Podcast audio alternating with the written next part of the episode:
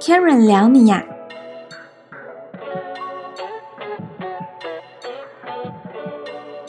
今天聊什么？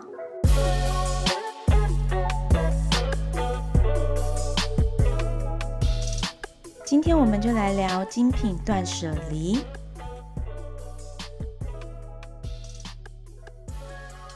嗨，大家好，好久不见。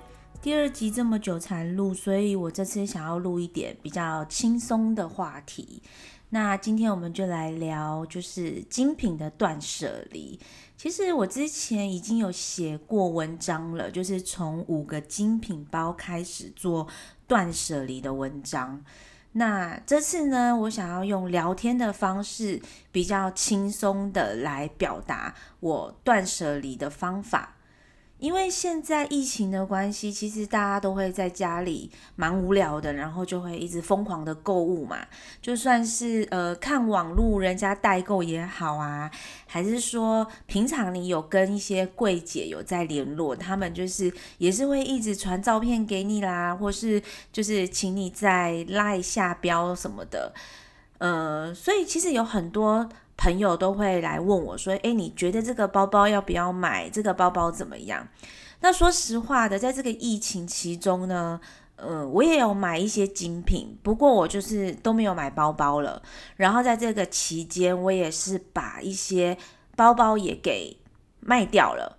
但是其实我不太喜欢说卖掉，诶，我就是喜欢说断舍离，因为我觉得说卖掉听起来好像是，嗯，我很不喜欢这个东西，或是。我很缺钱，所以我才要把这个东西卖掉。但是在我这个断舍离的理念里面呢，我就有讲到说，我觉得我们不应该是没有钱，所以想要用卖精品去换到钱。那相对的，我们也不要为了买一个精品，然后刻意的去存钱。在这里呢，我想先强调一件事情，就是说，我不觉得我自己对时尚有什么充分的了解或研究，那也不要去问我什么包包保值或是不保值这件事情，因为其实在我每次买所谓的精品或是奢侈品来讲的话，都是以我自己是真的有喜欢这个东西，我才会去买。至于什么卖掉有没有钱啦，或是我放了十年它会变成多少钱呢？其实这些东西都不在我的考虑范围之内。那并不是说因为我不缺钱啊，是因为我觉得说，呃，一个包包好了，它经过岁月的累积，它是能涨多少？你懂我意思吗？那可能。在某一些专业领域的人，就是在这个时尚专业领域的人，他们是非常了解怎么去操作这个东西来让他们自己赚钱。但是我想先说的是，如果你跟我一样，只是一个普通的人，然后呢，偶尔会想要用奢侈品来犒赏自己，或是你因为年纪的增长，觉得呃自己已经开始习惯用。好的东西哦，不喜欢家里堆了二三十几个包包，那也觉得说，其实如果我们能拥有三五个质感很好、搭配性很高的包包就够的人，那我觉得你可以参考看看我对奢侈品的断舍离的看法。在开始分享我断舍离的方法之前。我觉得你们必须要了解一件事情，就是我们每个人心中的奢侈品定义不一样。有的人的奢侈品哦，可能是爱马仕才是他的奢侈品，但是有些人可能一个比较平价的名牌包包，比如说一个一两万或是五万块以内的包包，对他来讲就是奢侈品，那也可以。嗯，我今天想要分享的只是这种，呃，我们。在淘汰奢侈品的过程中，必须在内心做的心态调整，这样子，并不是说哦，一定要是很贵的东西才算。那其实除了精品之外，我在生活之中其实也一直都在断舍离呀，像是呃衣服、鞋子类的东西，或是一些生活上的用品，我在适当的时候或是觉得需要。断舍离的时候，我就会去做拍卖啦，或者是捐出去，或是直接丢掉的动作。我不是最近流行的那种什么极简主义者，但我很喜欢去了解极简主义者他们的生活理念跟方式。那我理解出来的就是说，不一定说极简主义者就是他的东西都要用很便宜或是很平价、很廉价的东西，或是家里什么东西都没有，那叫极简主义。我觉得它更像是一种生活的态度。跟你的东西用贵还是便宜，还是你的东西很多还是很少，其实没有直接的关系。但是我觉得，我们应该要在适当的时候淘汰掉一些我们不需要的东西，那个才是一个极简的态度。在你的人生当中也是，不需要的朋友，我们不需要花太多的时间去做交际。那工作上。不需要做的事情，我们可以慢一点再做，去提升工作的效率。所以我觉得断舍离这个理念，它是可以用在很多方面的。其实我上次那个精品断舍离的文章也有提到一点点这种对人生态度的断舍离的看法。如果说你们听完我的，频道之后，觉得说，诶，如果心够静下来，可以再回头去看看我当时写的那个文章。那在这个精品的断舍离上面呢，其实我最常听到的一句话就是说，我觉得这个包包卖掉很浪费，这是我最常听到的。可是我都会回答他们说，我觉得你不去用它，把它摆在那边。才叫做浪费吧。先说好，因为我本身是没有收藏的癖好。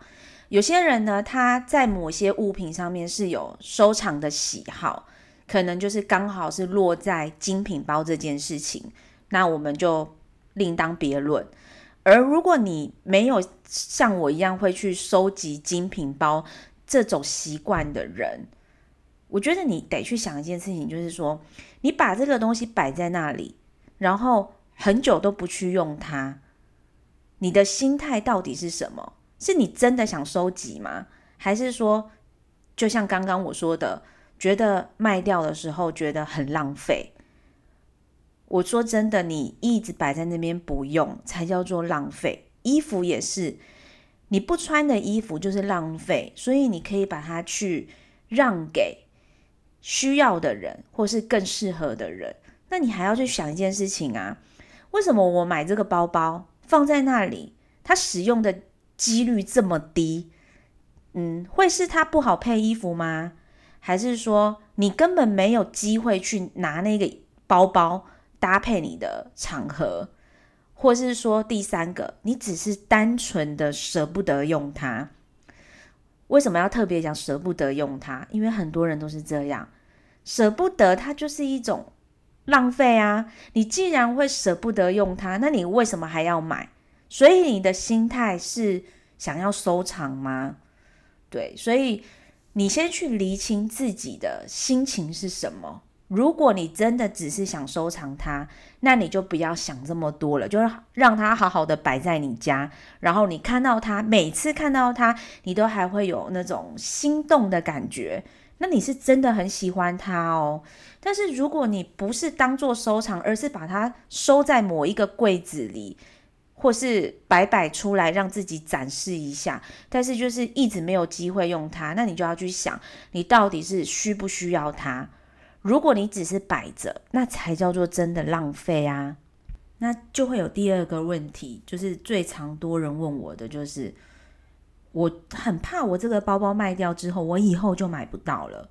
因为也许我现在觉得我需要卖掉它，但是以后我可能又很想念它，那以后买不到怎么办？这方面我是蛮潇洒的，我就会说，就是买不到就买不到啊，因为你不会因为你拥有那一个。再也买不到的包变得很富有，但是呢，说真的，你会拥有过那些已经买不到的包包，然后回忆上面更显得珍贵又幸福。而且我说真的，在这种资讯发达的年代，其实你要再买到啊，一点都不难。加上很多品牌，他们其实也都会一直出复刻版，就是以前有出过，然后后来不出了，现在呢，就是又再去照之前的样子出不一样的材质之类的。反正呢，我觉得曾经拥有过比较重要，呃，因为你只有拥有过，你才会知道你需不需要它。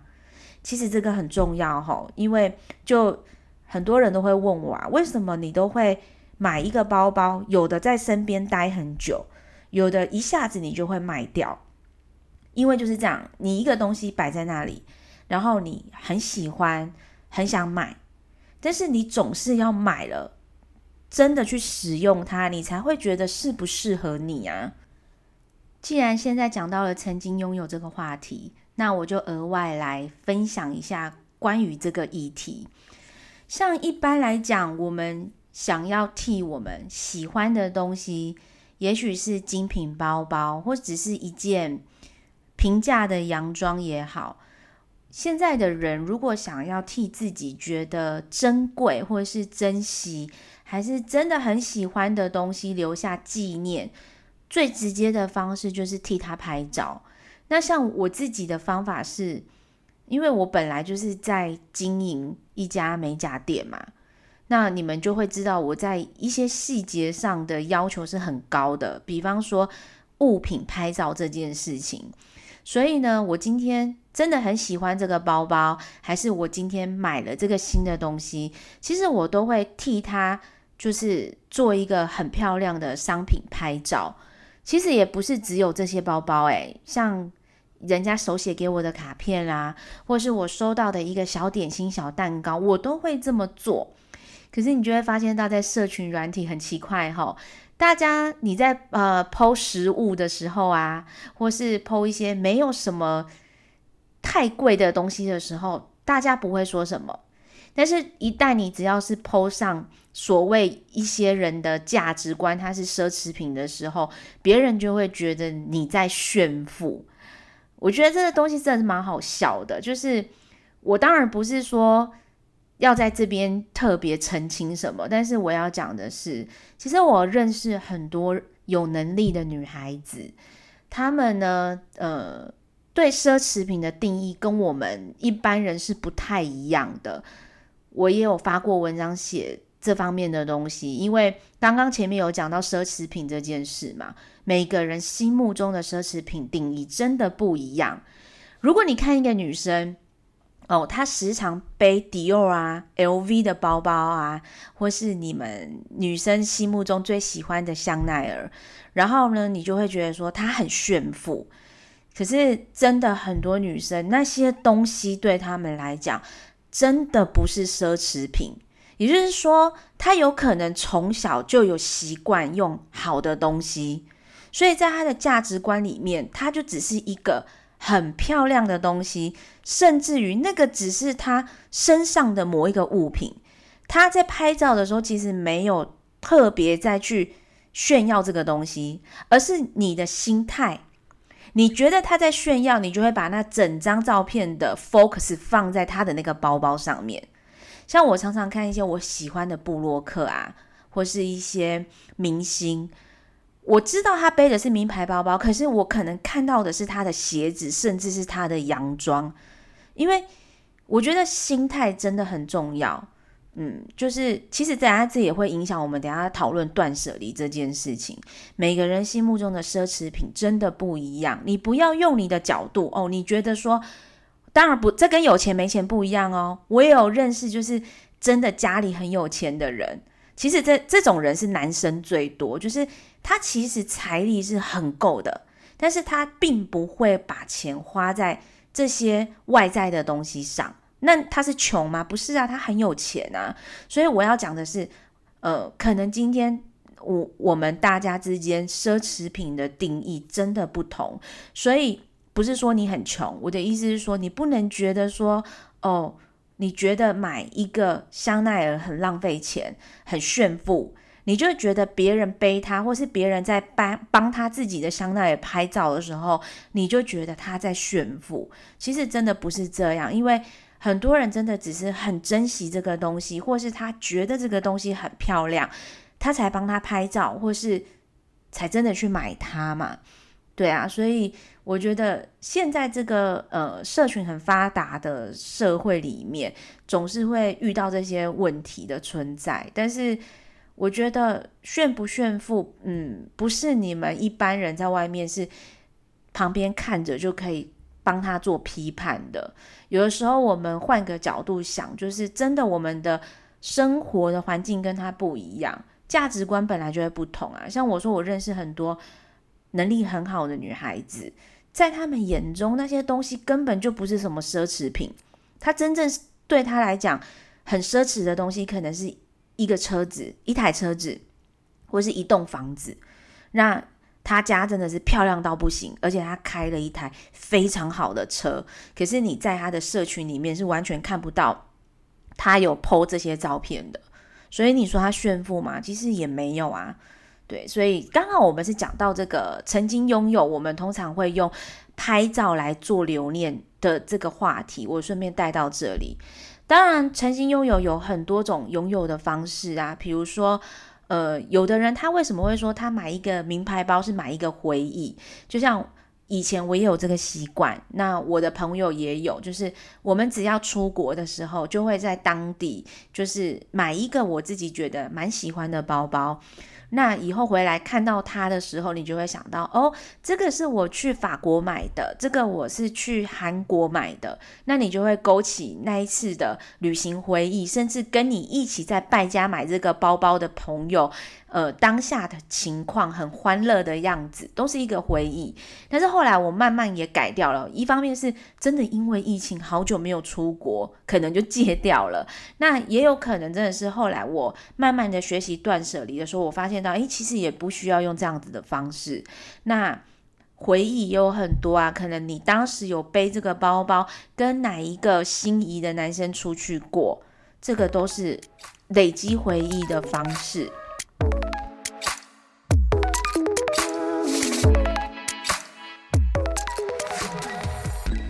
断舍离之前，我们势必会有买包包这个动作。那像我自己前面就有讲到，我不是会为了去考虑它说，呃，它保不保值，甚至说现在流不流行，那个都不是我考量的范围。就是我自己喜欢是重点。那第二个重点是我负担得起。所以我觉得买包包的原则应该是，你不要为了买包包存钱。因为我自己的价值观是这样，因为它毕竟不是房子，也不是车子。如果你想买它，而必须要存钱才能买到它的话，我会觉得那就是其实我根本没有那个能力呀。不是包包吧，就是所有的奢侈品其实都是，就是我会觉得应该是要有多余的钱，我们才能拿去买奢侈品。我从年轻开始就是。一定不是一一口气就是变得这么有钱，那我也是这样慢慢慢慢的累积自己的多余的钱，所以我的包包可能会越换越贵，或是说越换越经典，但是那个都是多余的钱，绝对不是我存来的，因为我自己本身是收入没有很稳定，所谓没有很稳定就是。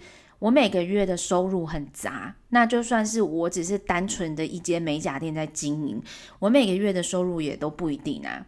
如果我们是拿一个正常的上上班族来讲的话，或是说你的薪水其实都蛮固定的，我的原则是应该是你扣掉所有的生活开销以及你正常要存的钱，我们要教你们理财，但是我们正常会还会有一笔小小的钱拿去存着嘛，可能。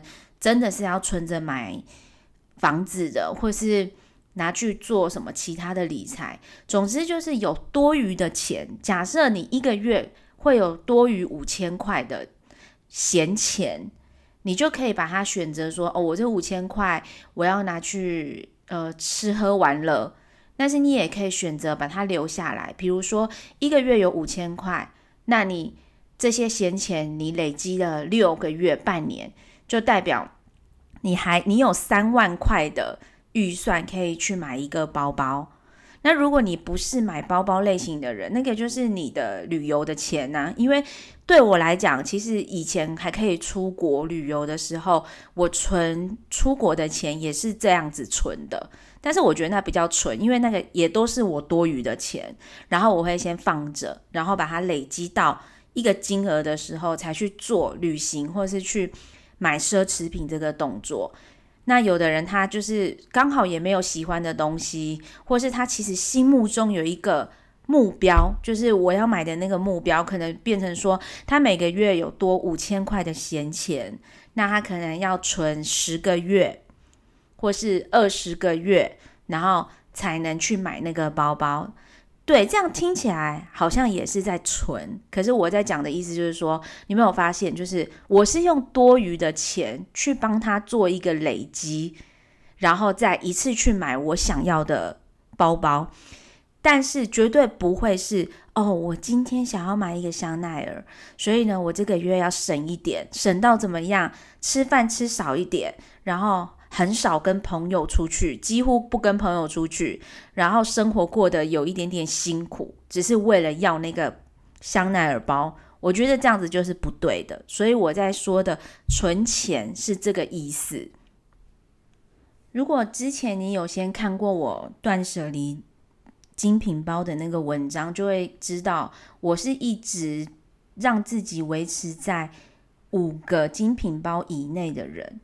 就是连我的朋友都觉得不可思议啊！你怎么可能只有五个？可是事实上就是，我会一直用断舍离的方法让它维持是五个，因为对我来讲五个就很够用。毕竟，嗯，我不是靠穿搭要赚钱的人，或是我是布洛克，就是一直要让品牌看到我什么的。其实我不是这样子类型的人，所以对我来讲，五个包包已经够用了。那当时我怎么会？设定五个包包这种事情，就是因为其实我喜欢把我的人生做阶段的区分。那用一个阶段许一个目标，那如果达成了之后呢，我可能就是诶，可以再重新一个新的目标。比方说那时候我是设定说，我希望我三三十岁到三十五岁呢这个阶段，我可以买下一间房子。或是这个阶段我在事业上要到达什么程度？那这个阶段结束之后，我就会去检讨自己。那关于五个精品包，也是我用人生的阶段来衡量的。比方说，三十岁到三十五岁这个阶段有五年嘛，所以简单的说，我就是期许我自己，也规定我自己一年只能买一个精品包的概念。所以这整个阶段里，我只能有五个精品精品包。那这个金额要怎么拿捏呢？就是要靠我们每个人的预算量力而为嘛。如果你是我前面讲的那种有正常收入的上班族，假设你每个月是多五千块的闲钱，那这样子五年下来，你就是有三十万的预算。所以这五年内，你可以有。三个名牌包，那一个价值大概十万，那你也可以有五个精品包，一个价值大概六万，也可以是诶，我有十个精品包，但是一个价值大概三万。总之就是不要超出这个三十万的预算。如果是像我们这种，就是收入可能不稳定，或者是收入来源比较杂，或者说我们事业正在起步。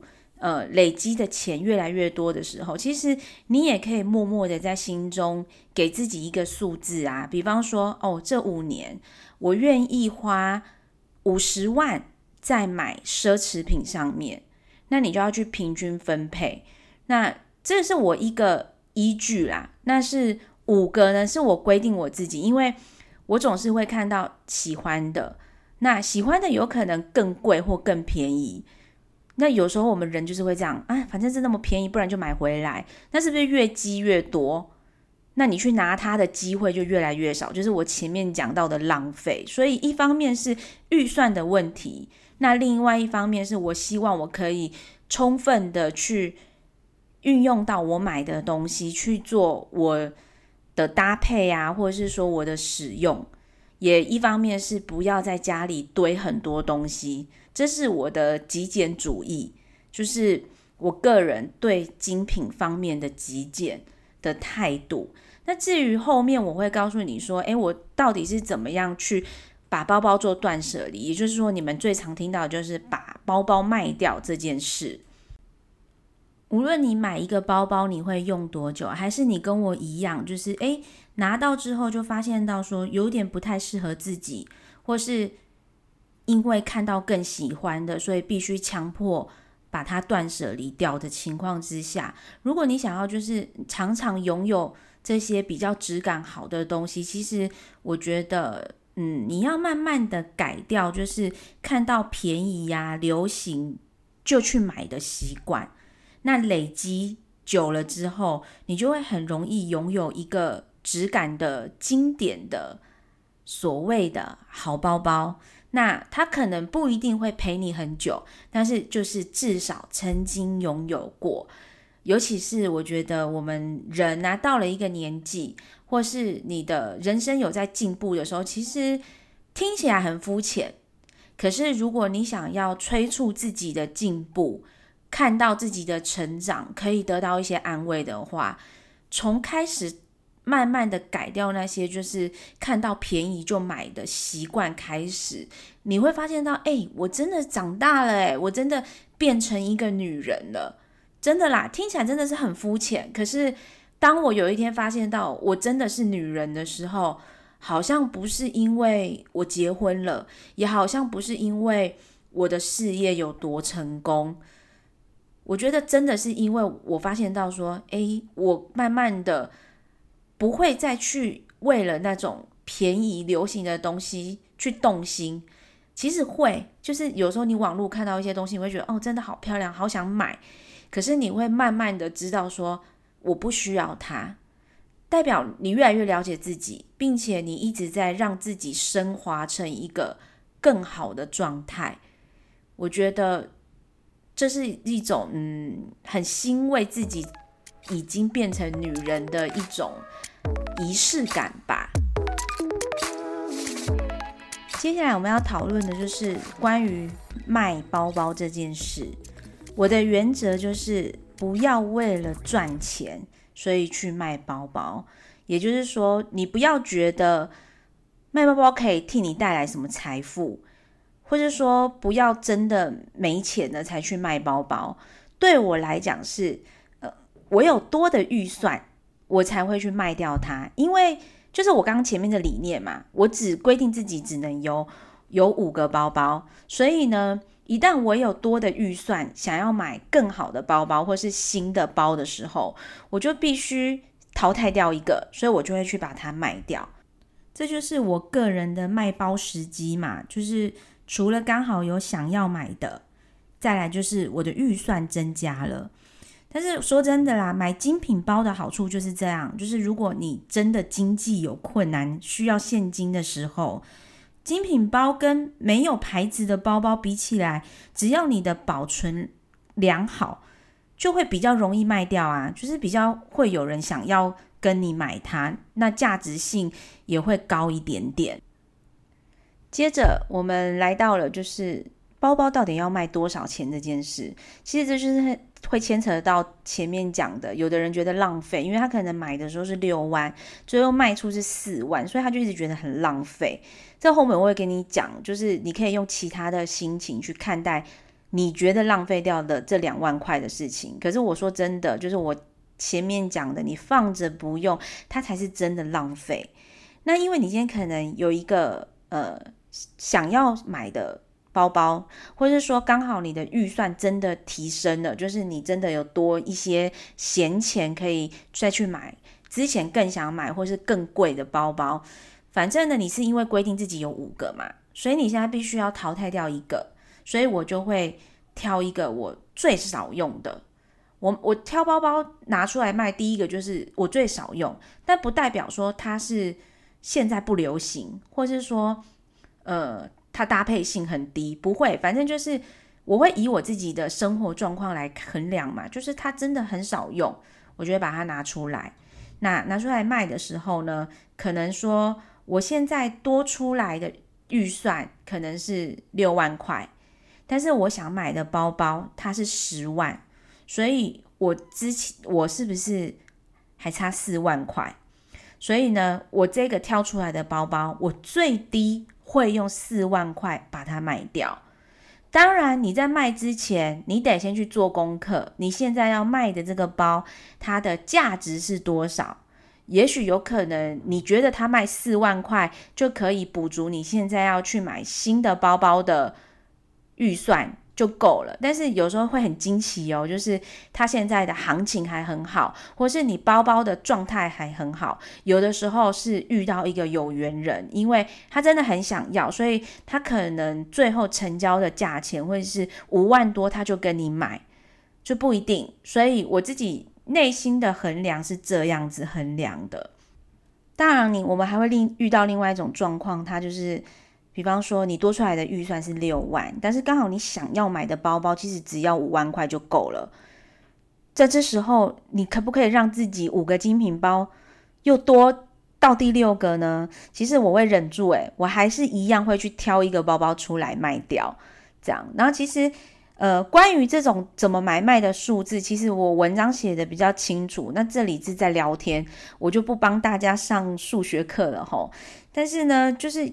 也会有另外一种情况，就是说，呃，你今天真的真的很想要某一个东西，可能它的价值已经要二十万好了，然后你现在目前的包包五个全部卖掉，应该会得到超过二十万，或是刚好二十万的呃钱出来，可以去买那个二十万的包包，你也可以把它全部卖掉啊。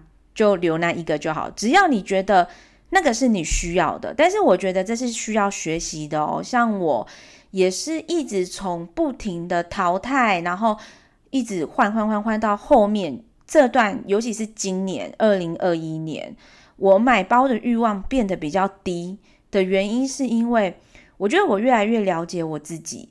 我知道我现在已经很会看了，我知道这个包包的大小或是。它的颜色或是它的款式，它能在我身边留多久？也就是说，这个包包我买了，我应该就不会卖掉。像我这次二零二一年应该有买到两个，我都会觉得它应该会陪我很久，因为我基本上就是常常拿它。对，这都需要学习的。如果你真的学习到确定说好，我不需要五个精品包，我看上那一个二十万的包包，它就可以陪我五年、十年，而且我可以每天都拿它也无所谓，很好配衣服。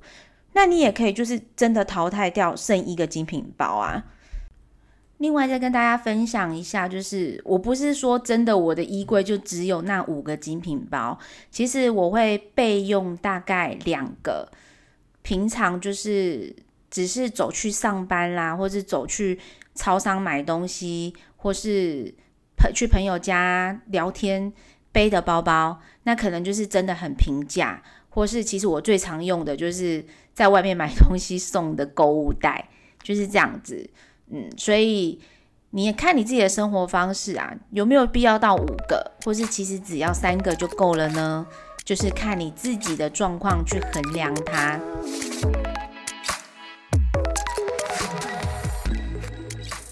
我们把话题转到断舍离这里来，其实就像我前面有说到的，人生有很多的时候都要勇敢的断舍离，不只是物品，身边的人也是，甚至你整个人生都是。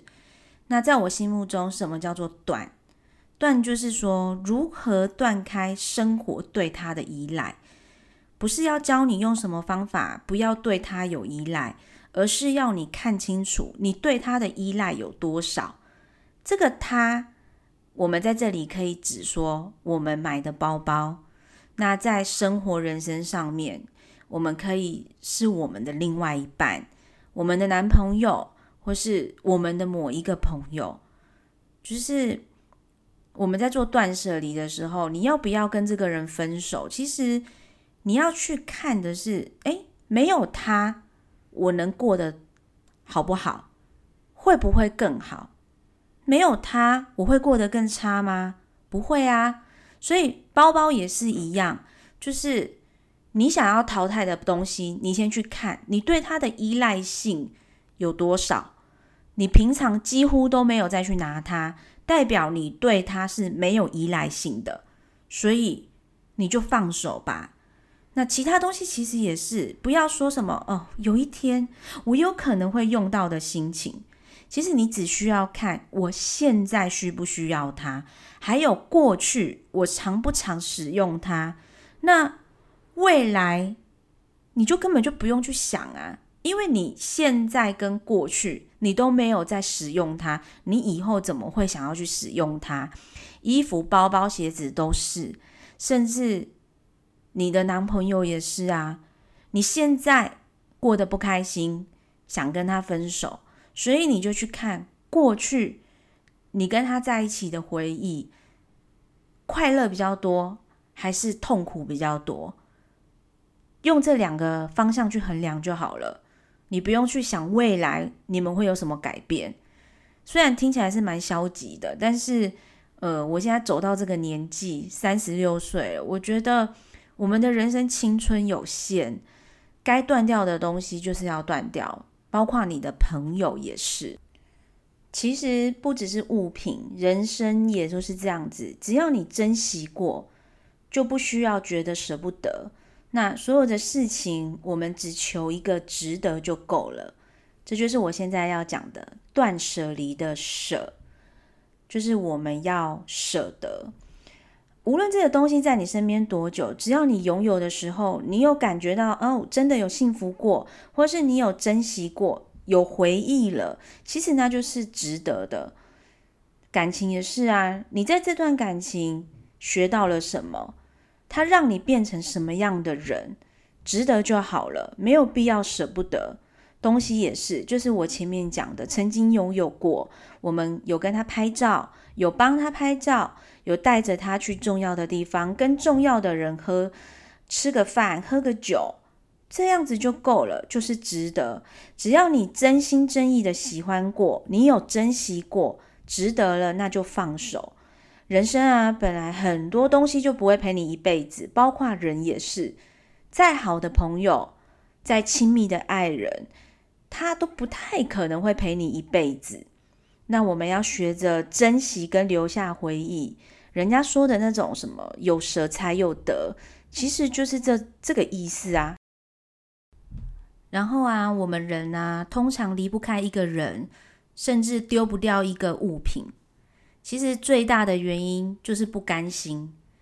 你不甘心离开这个人，那我们来讲丢不掉的东西好了。就是前面有讲到啊，你通常就是不甘心那个钱。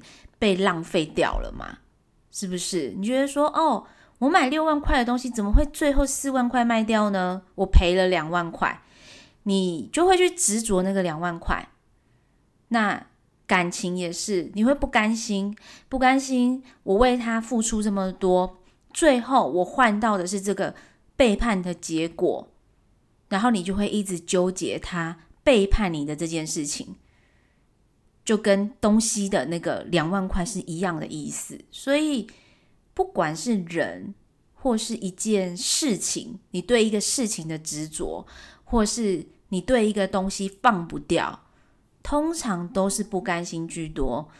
如果我们说断舍离这个理念拿到人生上面来讲，的确是会比较难实行。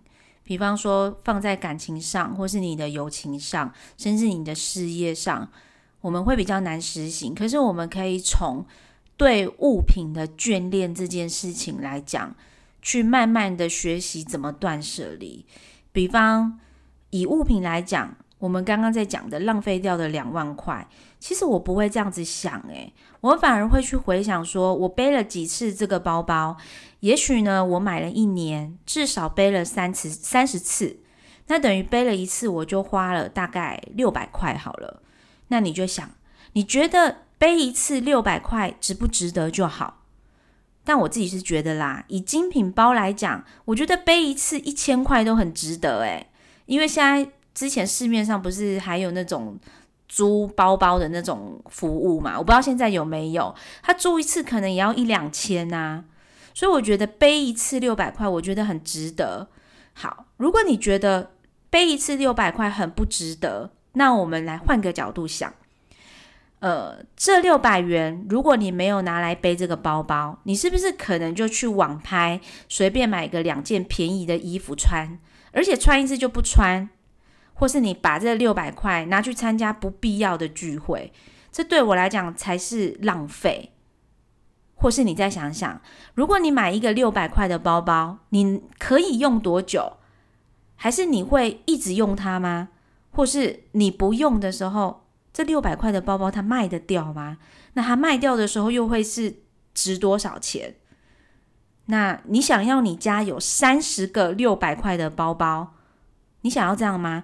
也许你年轻的时候可以这样，但是真的，我觉得人生到一个年纪跟阶段的时候，你要试着将自己的生活品质提升，少买廉价的东西，不是包包而已，其实很多东西都一样。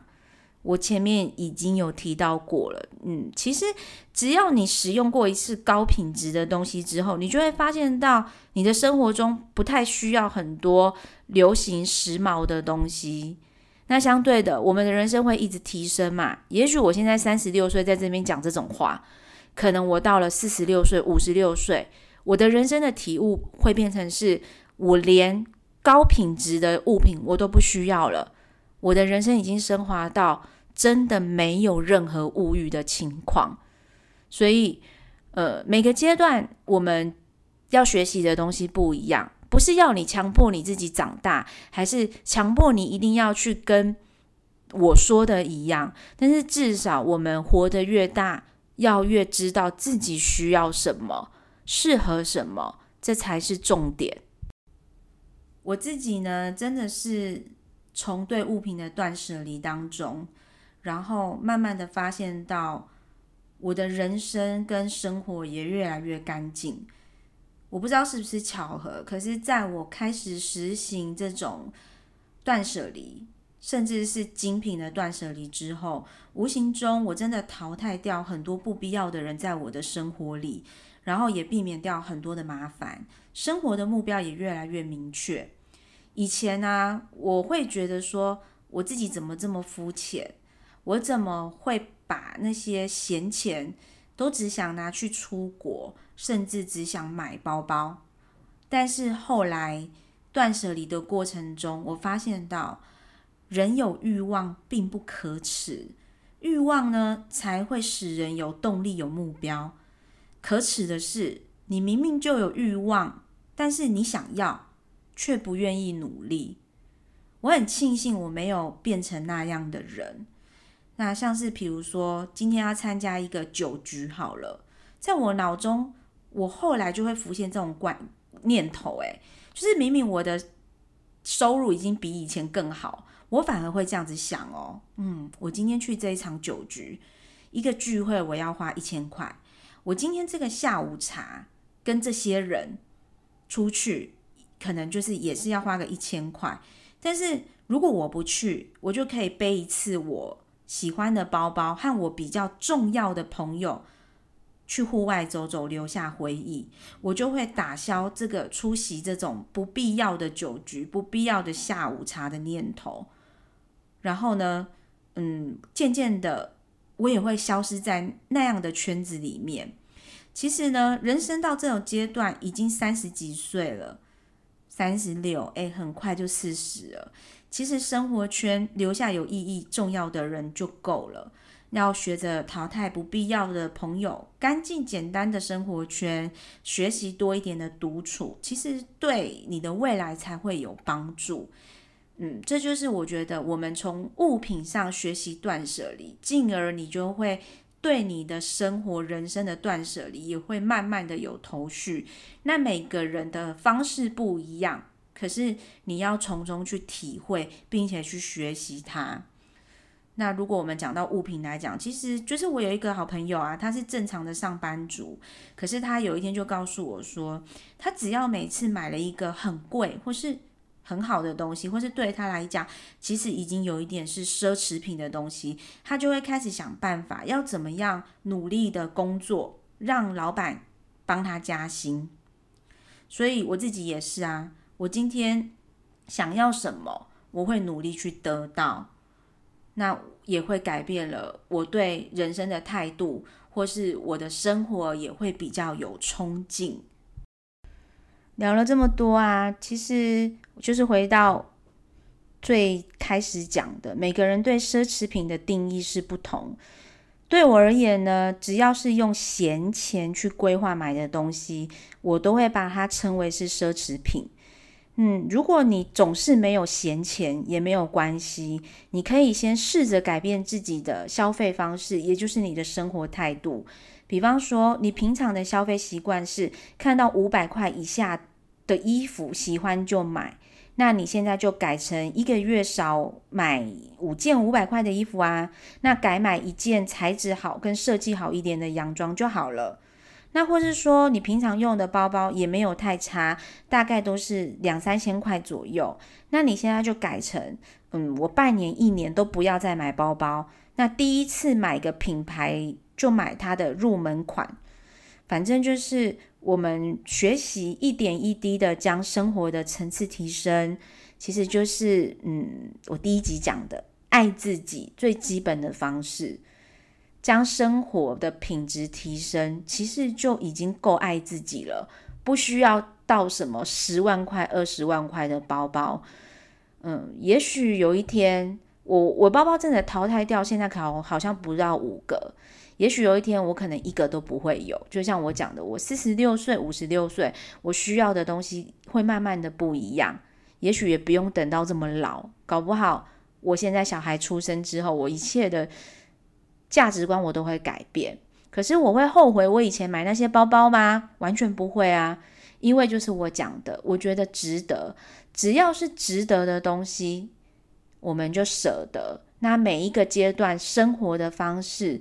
不一样，我们不用勉强的去变成什么样的人，可是尽可能的要让自己的心里很舒服，那生活的状态也很舒服。这几年断舍离跟极简主义的话题一直在网络上燃烧着，然后我们在书店也可以看到很多这样子的书。